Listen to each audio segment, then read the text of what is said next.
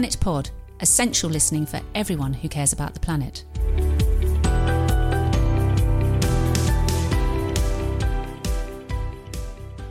Welcome to this special edition of Planet Pod with me, Amanda Carpenter. And today we are discussing the weighty issue of lead poisoning, excuse the pun. You've just done a double take, as lead poisoning is something we associate with our past. We know lead is poisonous, so we have banned it from petrol, paint, and pipes, but not from the human food chain. How come? The answer is lead is still widely used across the UK and Europe in shot. Range of birds and other wildlife are killed with lead shot but also some of the animals that we eat that enter the food chain. This may seem a niche issue, but when I looked into the facts and figures, I was stunned by the impact and prevalence of lead and the danger it presents not just to our wildlife, especially our birds, but to us as well. On the eve of a crucial European vote, I'm delighted to be joined by my special guest today to discuss the dangers of lead in shot and what we should be doing about it. Sasha Dench, an old friend of Planet Pod, is known to many as the human swan. Famous for her flight along the migratory path of the Bewick swan by paramotor from Arctic Russia to the wetlands of Slimbridge. Recently, Sasha was appointed as UN ambassador for migratory species, and although the pandemic halted her plans to fly with the ospreys this summer, nothing stops her in her tracks for long. Sasha, hello, and it's great to have you back on the podcast. Hello, hello. Thanks very much for having us. Niels Kanstrup is a wildlife biologist, scientist, and hunter. He has worked with the Danish Hunters Association, been the president of the CIC Migratory Bird Commission, and a member of the AEWA Technical Committee. As well as working as a freelance wildlife and nature advisor, he is adjunct senior scientist at Aarhus University. Throughout his career, he has focused on the sustainability of hunting, particularly the issue of lead in hunting ammunition, both as an advisor and scientist. He is also a keen hunter. Niels, thank you so much for joining us and welcome to Planet Pod. Thank you very much. A pleasure to be here.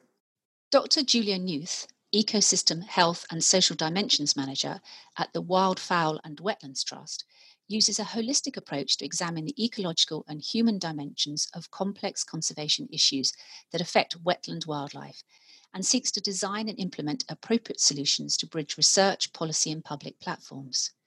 Julia works directly with hunters and uses methods from social sciences to understand their perspectives on the use of lead and non lead ammunition.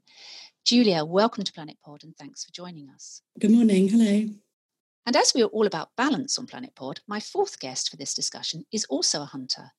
John Gregson began his journalism career as editor of the Shooting Times, and after working in agriculture and public affairs, moved to Waitrose in 1999 where he has held a variety of communications and corporate social responsibility roles. He's been involved in the lead debate since the early 90s, first as a skeptic and now as a passionate advocate for change to non toxic alternatives. He was one of the people behind the Waitrose non lead policy and is puzzled by the reticent attitude of some in the shooting sports to face the facts around lead shot. John, welcome to Planet Pod and thanks for joining us. Thank you so very much. Great to be here.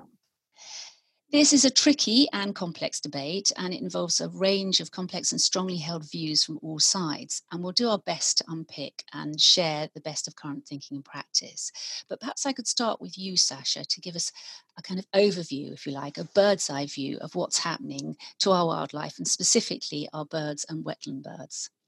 Basically, every time a lead cartridge is, is fired, up to 300 tiny little pellets of lead um, shot out into the sky. Some of those may or may not hit an animal, um, but the rest of them fall on the ground.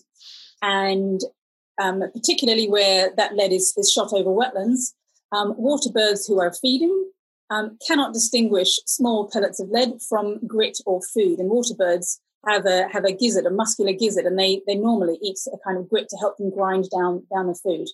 Um, but the problem with lead pellets is that when they end up in a bird's gizzard, they're ground down um, that um, and, and, lead is a really potent toxin, so that will get into the bloodstream and it can affect the entire nervous system of the bird, also any of the organ systems. So it causes um, paralysis um, and all, all, sorts of other issues. Um, but it's not only the, the birds that may be, be poisoned or killed by this, it's also the scavengers that then go on to eat that bird. Um, that can also be poisoned, and that can be birds of prey, it can be foxes and other animals. But there's another issue um, with lead in that once it's sprayed across land and, and into water, Um, it can be absorbed, and once it's in the water, it can get, also get into the plants and then be eaten by others. So it is a toxin that we're basically, through shooting, spreading all across the land. And this is could be seen as a niche issue. It's just where the shooters go. But in total, across Europe, the amount of lead we're spreading across the land is uh, amounts to 20,000 tons every year. That's 20,000 tons every year, year on year.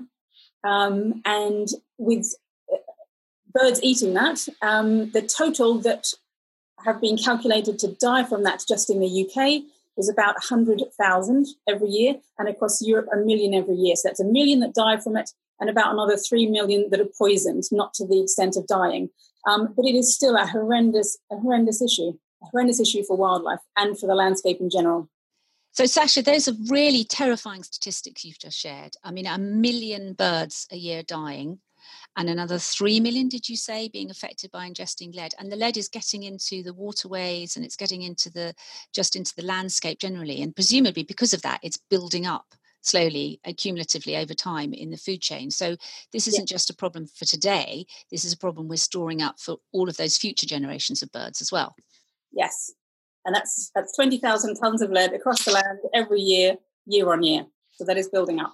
That's pretty scary, isn't it, Julia? I mean, a lot of your work is around the science, and we were saying, you know, the kind of the link between human systems and ecosystems. These are, these are pretty terrifying statistics, and as Sasha said, surely that's case made. Absolutely, uh, it's quite horrifying, actually, the the true impacts of this extremely dangerous, toxic substance, uh, which we've used for thousands of years um, in various things but over time, we've come to realize just how dangerous it is. Um, it's regarded as a one health issue, which means it, it poisons people, it poisons wildlife, and it contaminates our environment. And this isn't a new issue. Uh, so, for example, in wildlife, we've known that lead has poisoned birds since the, the late 1800s was the first case. Um, but with time, we've come to realize just how dangerous it is for people as well. Um, the evidence has been building up over the years um, year after year. And in fact, at this point now, the science is absolutely clear and it's unanimous, and we know how deadly it is. Um, both with its lethal impacts, as Sasha said, you know, a million water birds a year in Europe dying of this, and a further three million suffering from sublethal impacts. So it's important to sort of also understand that it's not just about mortality, um, things dying. It's also about these sort of more subtle um, insidious sort of um, issues going on in, in our body systems. And so for birds, that can mean, you know, if they have a certain level of lead in their blood, um, they can have reduced breeding success. They can have uh, problems with their mo- mobility. They can have neurological disorders, just a huge uh, swathe of sublethal impacts, impacts on vital organs. Um, so it really is an, a huge, a huge problem um, for living organisms. And in fact, um, the science is so clear, and we can we now know that there's no safe level of lead uh, for for the body. So it's it's that deadly. Which is why we've banned it. You know, I mean, we banned it some time ago from petrol, didn't we? And from paint and, and from our pipes, because our water pipes. So we know it's bad. So we know it's bad for us as human beings, and it's clearly devastating for wildlife. So, why have you? I mean, you've done some research around this. Why have you found resistance among the hunting community to just changing to alternatives? Because there are alternatives, aren't there, to lead shot? There's a very clear, um, usable and as effective in terms of you know using it for hunting and for for killing wildlife. There is an alternative form of shot. So, why are hunters resistant? Well, it's quite complex, and there's a number of reasons. I'm sure uh, Niels and John will also have their view, their views on this. Um, but I have spent quite a lot of time also um, interviewing hunters um, to try and understand their perspectives um, about the, the, issue as a whole um, and their use of lead ammunition and non-toxic alternatives. Um, and it, it's it's quite interesting. I mean, the, the science is clear, but hasn't always been communicated very clearly, actually, to the hunting community. and I think that's been one of the, the sticking points. I think that's changing now, actually, and certainly particularly in the last um, year or two, we are seeing more more of that sort of science come into sort of the shooting sort of media, which is which is fantastic, and the messages are sort of of getting across there. But also speaking to hunters as well, um, lead lead is a bit of a, a funny issue in that it's so sort of insidious in the way that it affects birds. You know, quite often individual birds go off and, and quietly die in a ditch, for example. You're not seeing your hundreds, piles and piles of hundreds of dead birds, you know, like you would see with avian influenza or avian, you know, botulism, for example, where it's a really visible disease. We call this the invisible disease for this reason. Um, so I can I can understand it when hunters are not necessarily always convinced because they have they simply haven't seen the, the deadly impacts themselves. We're working on the front line. We're looking for this. We're testing birds, uh, and when you look for something, you find it. But it's not always that obvious. So we really do rely on good communications um, particularly from shooting organisations and the shooting media, to get these sort of key messages across and to get that evidence across. You know, when I spoke to numerous hunters out on my sort of travels around, uh, trying to find out more, there was there was also a lot of fear about the ballistic qualities of the non-toxic alternatives. Um, and whether they would stand up to scrutiny and be as effective as, as lead shot. And that was particularly among those um, game shooters that weren't used to using the non toxic alternatives, actually and there was there was it was obvious that those that were used to using, for example, steel ammunition, um, were, were really quite happy to you to use those uh, alternatives, and the fear wasn't there. I was chatting to a, a, farmer a couple of days ago about this, and he said the problem with steel shot is anybody who uses um, a historic or ancient or older rifle, so the kind that are very common in the UK because they're seen as collectors' items and are still used. Actually, the steel alternative doesn't work and you're in danger of the barrel exploding on on you. Now, is that true? Could that be true, Niels and John? I mean, your hunters, is that the case? Um, there are proof regulations. So, uh, sporting firearms are proved at the proof uh, at the proof houses, which are uh, based in sort of London and Birmingham, um, and there are rules of the of the of the uh, pressures of ammunition that, that that that you can use. So, it's a concern but from a personal perspective, um, I've got a very good friend in the States, and my working with, with steel in particular started way back in the mid 90s. And he was shooting the steel that was then available, which was which was much less sophisticated than the steel loads we have now. And he was shooting them through all kinds of very expensive antique guns with no issues at all. And that kind of opened my eyes that actually, um, as long as you as long as you understand the ballistics of the ammunition you're using and you understand the limits of the of the firearms you're using and you and you take a bit of an academic interest in making sure everything is is right then there will be no issues at all. But i think uh, you know historically with the older steel ammunition i'm talking sort of 15 20 years ago now the concerns were probably valid. But the technology that is coming into play now particularly around the shot wads, which which is effectively the cup that holds the shot. The technology now is is at the stage where you know we will see. We, hopefully, if the ammunition companies do what I hope they'll do, uh, you know, you shouldn't have to have those concerns about using those older, more expensive guns. But it's you know, I I personally think as a hunter, and not speaking for Waitrose now, this is my, my own personal view you've got to make a bit of academic effort. I think it's part, you know, it's part of it. If you're gonna, if you're gonna do something as serious as go hunting to put food on the table, uh, it's not something you should do without thought, and it's not something you should do w- without a mindful approach to exactly what you're doing. And I think whether it's, you know, whether that's in your attitude to the use of lead, or that's in in in working out what's the right ammunition for the gun you're using, and doing a bit of research and a bit of legwork you know, it's part it's part and parcel of it. Niels, is that how it worked in Denmark? I mean, because you've swapped, haven't you? You no longer you use lead ammunition; you use steel instead, don't you? We we have swapped, yes, uh, many years ago now, and I can only echo what John said here, but perhaps also add that steel a steel shot cartridge is not a, only it's not just a steel shot cartridge. You have a huge variety from standard loads to high velocity loads, and in fact, the same applies also to lead shot cartridges. So you could easily find a lead shot cartridge that you could not fire in your own old um, vintage uh, gun.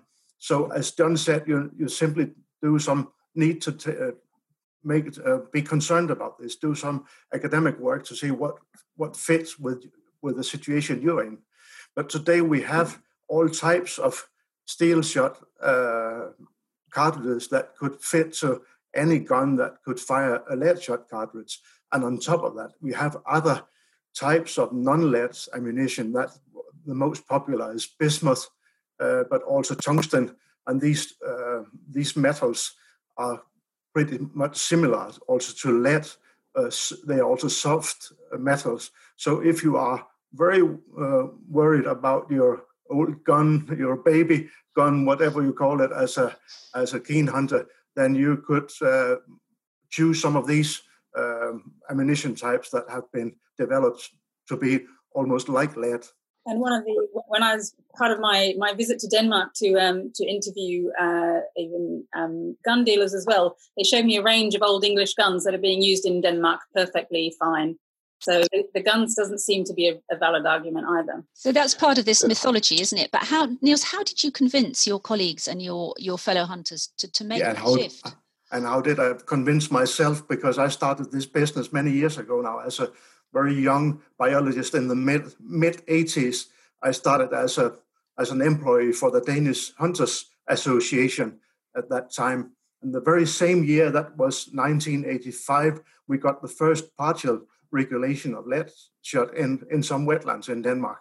And being a hunter, having that prospect at that time, we were very concerned could this be the end of hunting?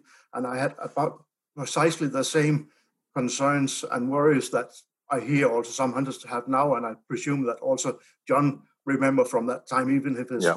pretty younger than I am. But but we we learned by doing. We got uh, alternative that was at that time only steel shot. We got American uh, brands of steel shot imported, and some of them were okay, and some of it was quite bad. Uh, but as also John said, uh, steel shot and other uh, non-lead uh, shot types developed in high quality types. And then we got this in 95, we got the first uh, partial ban with the coming into force in 86. And then 10 years later, we made a total uh, ban on all lead shot, not only the use, but also the possession of lead shot and trade of lead shot. And today, that's like, what is that, 24 years ago now. And today, we can look back and say, did this harm the hunting? No, it did not. We have um, more hunters today than we have ever had. Did it harm the hunters? No, we are still alive, most of us. Uh, and if not, it's not because of the banning of of the of the lead shot, and everything is stable, just as we see it in the Netherlands, where there's also also been um, a ban on on lead shot for many years nobody complain about this. No, no, uh, there's no fuss. Um, the hunters are satisfied. And what's interesting for these two countries is that they today, for for instance, the goose hunting and culling of goose or geese also is uh, higher than, than, than ever before, uh, and all this is done with non-lead. So it's I think Denmark and the Netherlands, also North America, is a proof that this can be done. It's a it's possible. Well, clearly, then it's in the hunter's interest. Um, you, you don't want more birds dying than the birds which will stop you being able to hunt them because if there's fewer birds, there's fewer birds to hunt. So it's in the bird's interest, it's in the hunter's interest. So where is the opposition coming from? Why why is this not custom and practice across all European nations? I mean, where is the nub of the problem here? You know, again from from a personal perspective and looking back uh, at my time in the shooting times in the early 90s there was a very skeptical narrative running through the entire shooting press about the effectiveness of alternatives to lead um, we had some very good writers working on all the magazines at that point you know these were people who were not just hobby writers. These were some very good people who were who who also shot, who were commenting, who were commenting on all the um, uh, kind of shooting kind of topics of the day, and they were very skeptical about what was available then. And much more than now, it's very difficult to to perhaps explain to audiences today who are used to social media and the influence of, of all of that how important the magazines were then in driving the understanding around the kind of topic. And and I, and I think what we are experiencing today is is a tale of that old. Uh, you know, it's it's it's it's almost turned into folklore about the effectiveness of uh, non-lead shot. So so we we have this kind of thing that's almost been passed down from father to son about you know uh, uh, you know you can't shoot with steel, sure. you can't you can't shoot with bismuth. We're in 20, all, and I think that's that's we're in 2020. Issue. We're in 2020. We've got you know I mean I would accept that 30 years ago that might be the case, but now we are in a world that you know huge environmental um, concerns are, are on our everyday screens or everyday media wherever you are, whatever your role in the oh, countryside. Yeah, yeah, absolutely. We're aware of of how important our ecosystem is and but, the diversity, you know, biodiversity and loss and things.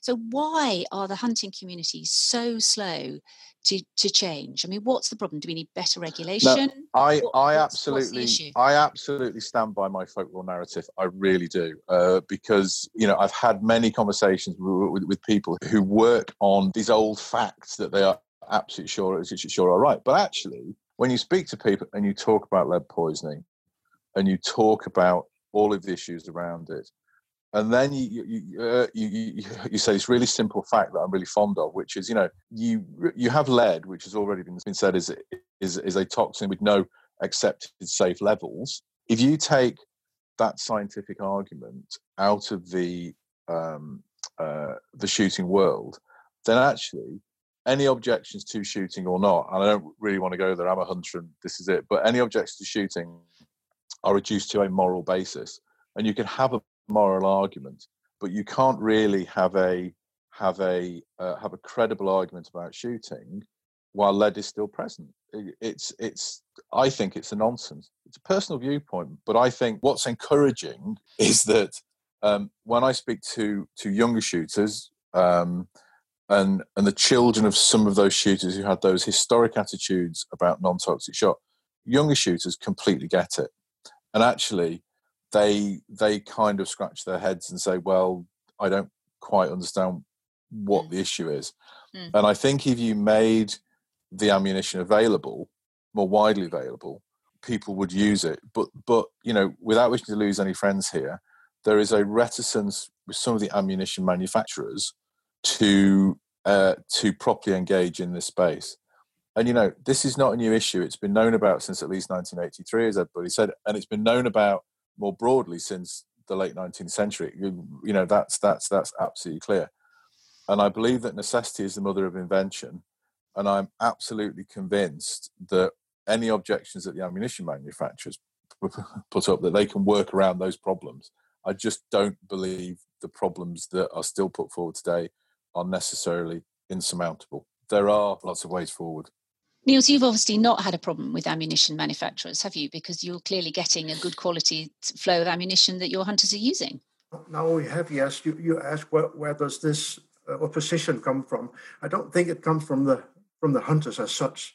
It's uh, mostly from perhaps from some of their organizations, and I think you've seen that in the UK also. That hunters organizations, different competing organizations, has used this issue as a, uh, an issue to compete um, on, on, each other, with each other, uh, to be as popular as popular uh, as possible. And um, so I think the opposition has arrived, uh, uh, arrived, risen also in the in the Hunters Association, and then, as John says, also in the ammunition industry, and in a way that's quite simple to understand because it's also about profit. Um, uh, many companies earn a lot of money on, on lead ammunition, also by, for, for instance, producing the, the lead shot. Um, it's more complicated with steel shot because most steel shot is important to, today is imported from, from China. So in a way, the industry loses a, a not a, a, a hand that lays golden egg, but a hand that lays lead eggs, which is also uh, which is also profitable.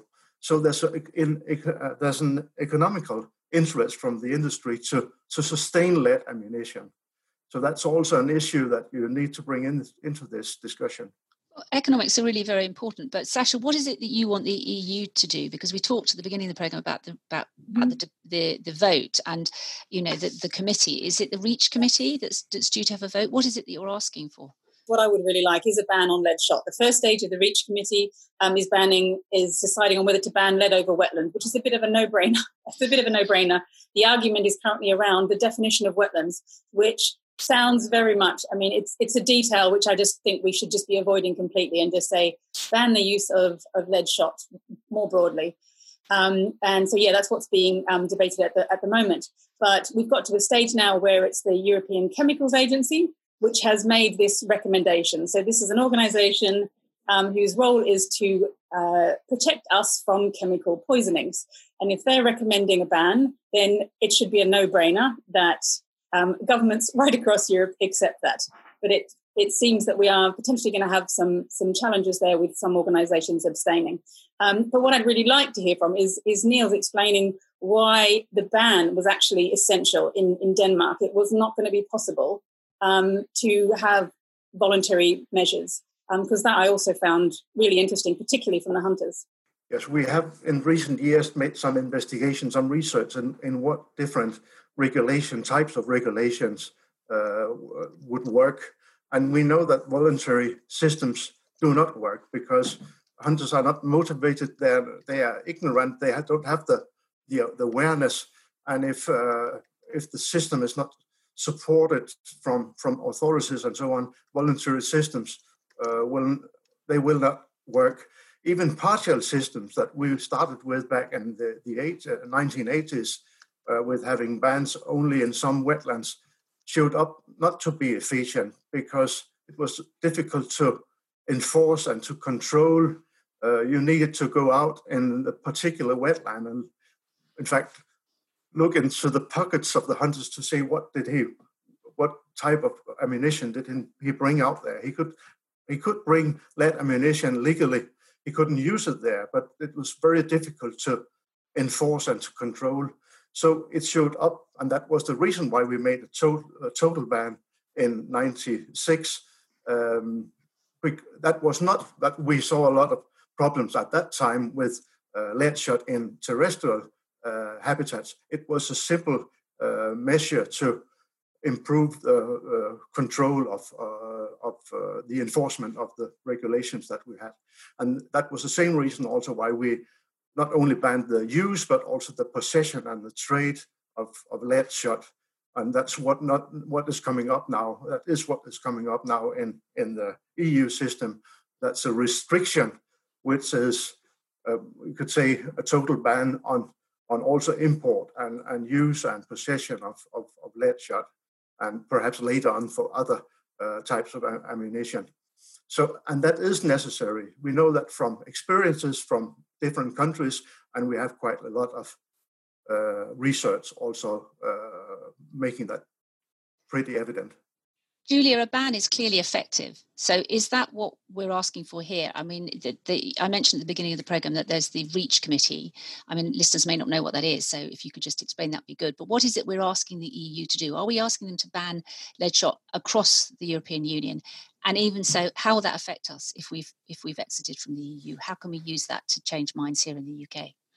Ultimately, this problem isn't going away until we remove lead from ammunition so, wherever that's used, whether it's in wetlands, whether it's in terrestrial areas, uh, a restriction on lead shot in wetlands is, is an excellent next step and it has significant impacts on reducing the death rates of water birds from lead poisoning and all those awful sublethal impacts we talked about earlier.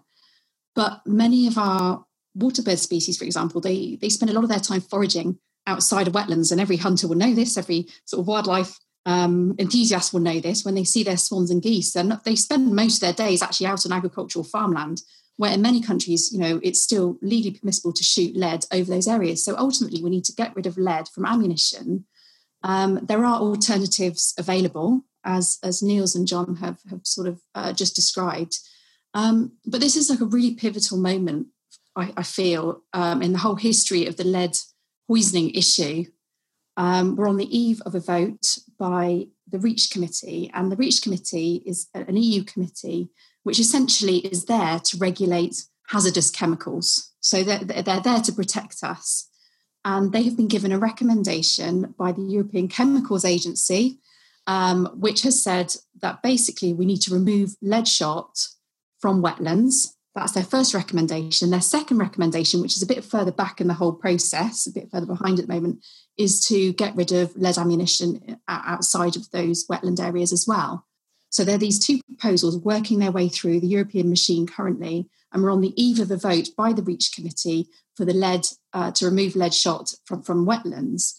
Um, so it's a really key moment. And if this ultimately passes, this removes lead shot or the input of lead shot from, from wetlands in 27 countries.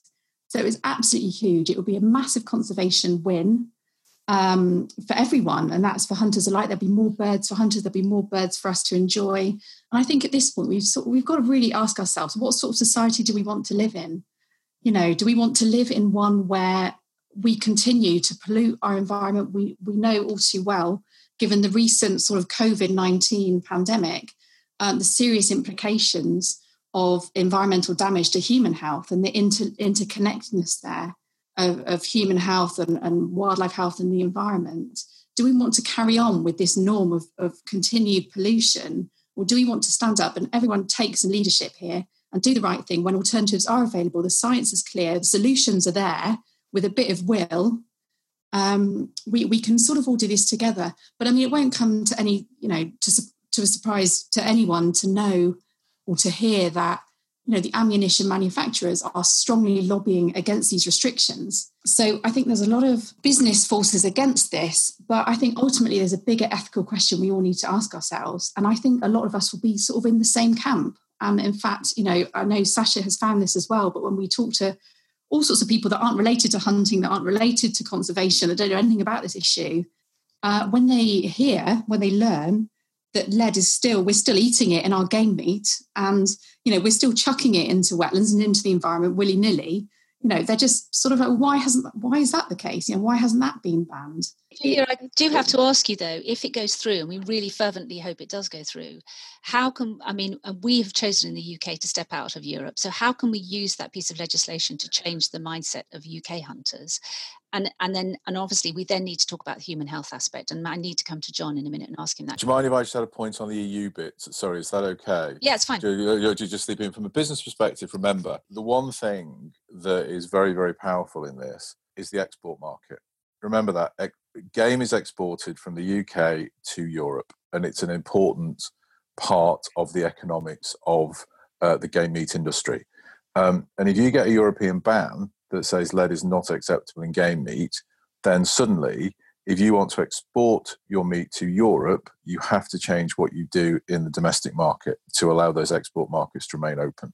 So, even you know whatever happens with exiting the EU, the European vote is going to have an impact here. Whatever happens that's really encouraging, John. Um, can you just explain what Waitrose have done about this? Because I think it will probably come as a surprise to lots of listeners that if you go into your supermarket and you buy a piece of game, whether that's dark or venison or something, you are likely to be eating a piece of meat that has had lead shot in it, and therefore you're likely to be ingesting, in some form, maybe a tiny trace, some lead. Is that right?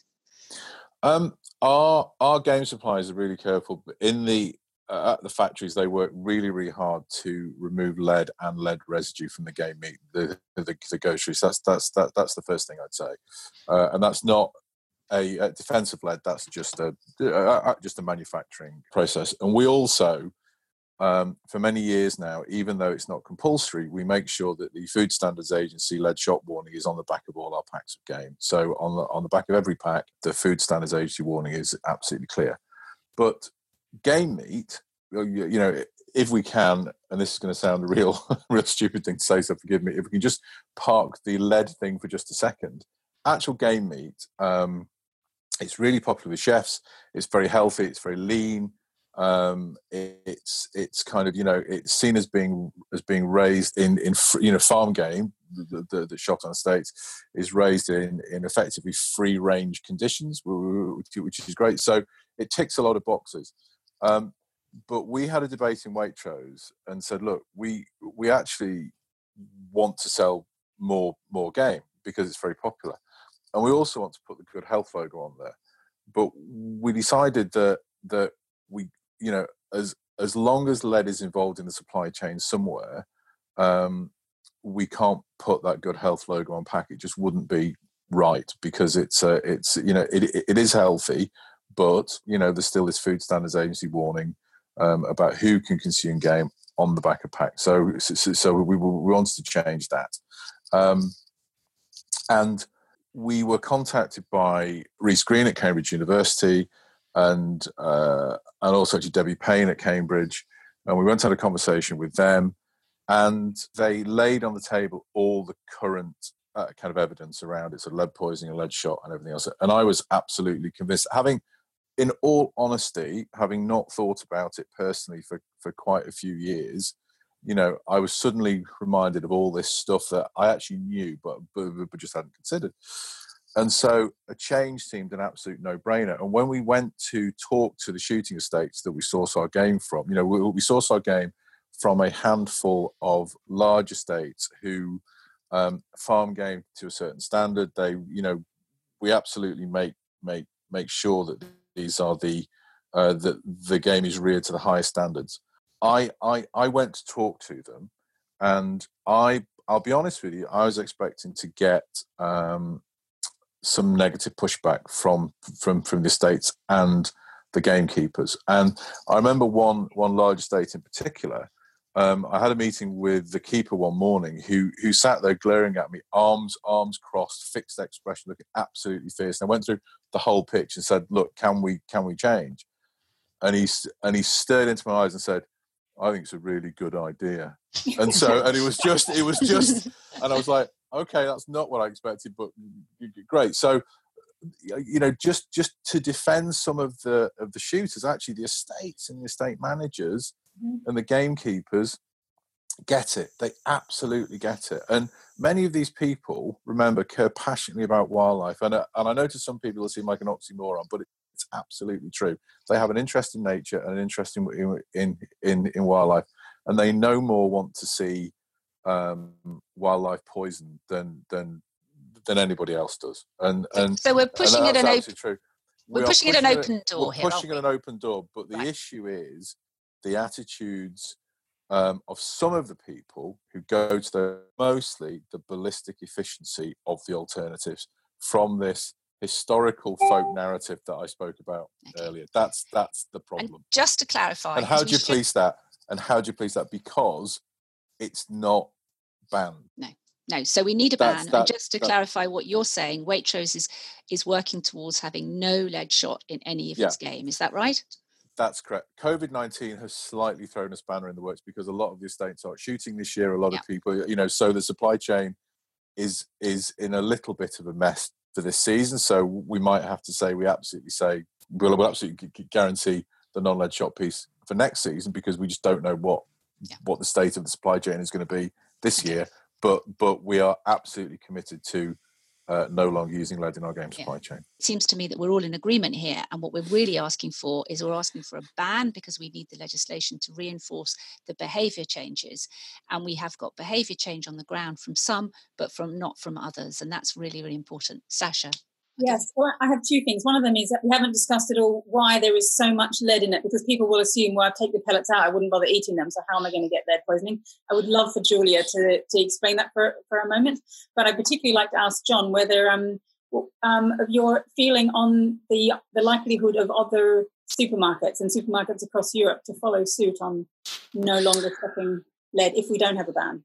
I can't speak about the European perspective, and it's quite difficult for me to speak with any real knowledge about the sourcing views of any other UK retailers. However, the numbers of retail game suppliers are quite small, and we know that when the that when we said that we were going to make a commitment to remove lead from our supply chain, um, that uh, other retailers who sell significant quantities of game were suddenly very interested in the practicalities of that. So I think at the end of the day, we sell food and we want to sell um, food that's wholesome and of high quality. And um, and, and, and I think uh, removing lead from from the supply chain absolutely feeds into that point. Julia, how could the lead in a in a piece of game, if it, the shot's removed, affect our health? With lead shot, it's a very soft sort of material. So when it impacts um, on on the meat on the game bird, um, it will actually fragment and distribute throughout the meat. So um, whilst when you're eating game meat, you can sort of pull out the big chunks of shot that you come to eat them, spit them out. Uh, but, yeah, spit them out, um, which is common practice. Um, what many people don't realise is actually distributed through the meat tiny, tiny fragments of, of this toxin uh, that they won't necessarily see, they won't even taste it, they won't, you know, they, will just ingest it. And that is where the danger can lie. Um, and it can have all sorts of impacts on neurology, um, as, I, as, I, said earlier, I mean, lead is just extremely toxic substance. Uh, it can have impacts on your vital organs, your kidney, for example. And there are certain vulnerable groups um, where it can have particularly profound impacts, such as pregnant women and young children and regular consumers of, of lead shot game meat. Yeah. So all around, it's a bad thing. I mean, this is a fascinating discussion, and there's so much more to say, and we but we will need to pull it to a close. So, what I guess I'd like to ask you is, is very briefly, do you have a kind of closing call to action? I mean, what do you want people to do as a result of listening to this podcast? Sasha? Um, oh, I personally would like for all of the progressive hunters out there, I think in order to start getting a, a kind of a, a, movement of hunters, all of those progressive hunters who have seen the issues, um, who have understood the kind of the, the, threats of lead and have seen how big an impact it's having on wildlife. Um, there's plenty of them out there. I speak to them all the time um, if they could start standing up and saying something, because they're the ones who are going to get a whole movement behind them, and that will stop the shooting organisations feeling like they have to still lobby on behalf of lead. Thank you. Niels? Yes, I also want to address the hunters and ex- try to explain to the hunters that this is in their clear self interest. Uh, the rest of the society is getting rid of lead, and it's not sustainable for the future if hunting is still rely, reliant on a, on a toxic substance like lead. So, so this is not only possible, it's also necessary. John?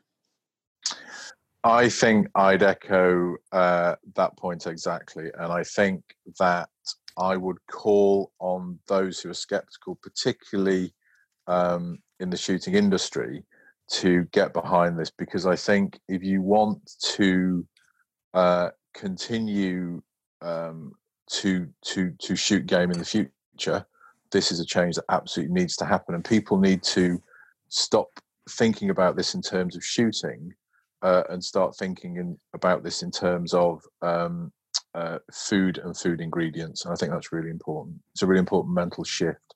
Julia. I'd really like to call on ministers of agriculture and environment for countries um, in Europe um, and around the world to take some leadership on this issue um, and to support um, any sort of proposal to restrict uh, the use of lead shot in, in shooting and to really get ahead of the game for the benefit of the health of, of people and wildlife. Very clear message from my guest today. Thank you so much, Julia, John, Sasha, and Niels, for joining us. This is a fascinating subject, but I think I am taking away from this that lead is bad. It's bad for us, it's bad for the birds, it's bad for the game, it's bad for the planet. And actually, it's in the long run, it's bad for the shooters and the hunters. So we really need people to step up and, and change the narrative around this. And we look to the EU to take the bold and brave step to actually ban this and to have some leadership, which we then can follow and hopefully the business community will, will row in as well because the, john's point about the export market is key to this. Huge thank you to my guests. Thank you so much for joining us um, for sharing your passions and your insights and your expertise and knowledge. Um, it's been fantastic to have you on the pod. Thank you too as always to my um, producer Jim, who continues to produce amazing programs despite the challenges of remote editing. And a huge thank you to our Planet Pod listeners.